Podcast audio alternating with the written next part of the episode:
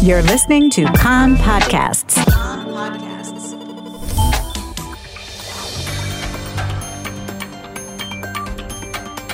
You are listening to the English language news of Kan, the Israeli Public Broadcasting Corporation.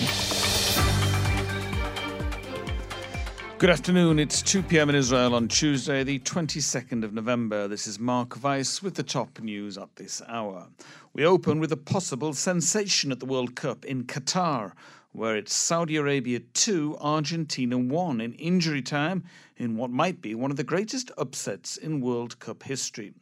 Argentina led 1 0 at half time, but Saudi Arabia scored two goals early in the second half in the Group C opening game, and there's a few minutes left. Talks between the Likud and United Torah Judaism resumed today against the backdrop of threats that were made by Knesset member Moshe Gafni to suspend all talks between the parties. Meanwhile, Likud Knesset members have been becoming increasingly angry with Netanyahu for having refrained thus far to meet with them to discuss the distribution of ministerial portfolios. Designated Prime Minister Benjamin Netanyahu met last night with religious Zionist Party chair Bezalel Smotrich and with Shas chair Aryeh Deri, in wake of reports that Smotrich would probably be appointed finance minister after all. Smotrich still wants some control over defence matters and is demanding that either someone from his party be appointed a minister in the defence ministry or to transfer some of the defence ministry's authorities to the finance ministry. Sources close to Netanyahu are also considering the option of removing two sensitive departments from the finance ministry before handing that portfolio over to Smotrich and to place them under the purview of the Prime Minister's office, the Budgets Department, and the Government Companies Authority.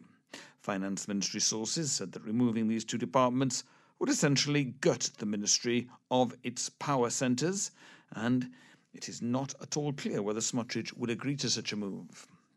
Deri asked Netanyahu for the Transport Ministry in addition to the Interior Ministry. Netanyahu's position on the matter remains unknown. The parties agreed that Deri would head two ministries and also serve as the Deputy Prime Minister. If he is appointed Deputy Prime Minister, he will be the second most important person in the government and the strongest person in it after Netanyahu. That means he will automatically be Prime Minister whenever Netanyahu is away and will most likely require a change in the basic law. It will also be Deri's most senior appointment to date. Deri was forced to leave the negotiating meeting last night because of the deterioration in the health of the eldest member of the Shas Council of Torah Sages, Rabbi Shimon Ba'adani, who is apparently in a coma. Otzma Yehudit chair Itamar Ben Gvir said that the reports that the Negev and the Galilee ministry would be given to Shas were incorrect, and he has not agreed to that. His close associates said the Likud has decided to create facts on the ground with no attempt to hold a dialogue. Senior police officials and former police commissioners have reacted furiously to the intent to give the incoming Public Security Minister Itamar Ben Gvir expanded authorities. If that was agreed, then this is unprecedented. This will be the end of a strong and independent police force, said a senior police official. Outgoing Public Security Minister Omer Bar-Lev also criticized the intention to give more powers to his successor, saying, This is a blatant political meddling that will badly undermine the independence of the police and will weaken it and the police commissioner's authorities.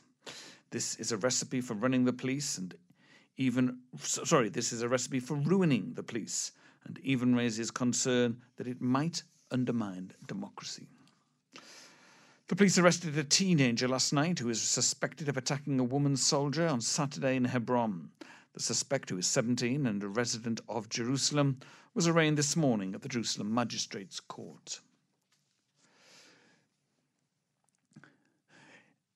The psychotherapist suspected of committing sexual offences against three of his women patients has been identified as 52 year old Yariv Cohen from Ed Even Yehuda. Cohen, whose identity was permitted to be published this morning, is suspected of committing various sexual offences against the women, including at least one instance of rape. The weather significantly cooler, but still unseasonably warm. Maximum temperature today Jerusalem 20, Tel Aviv 25, Haifa 24, Eilat 29 degrees Celsius. And just before we close, the football still 2 1 to Saudi Arabia over Argentina with only seconds left. Kan Reka, Israel Public Broadcasting Corporation.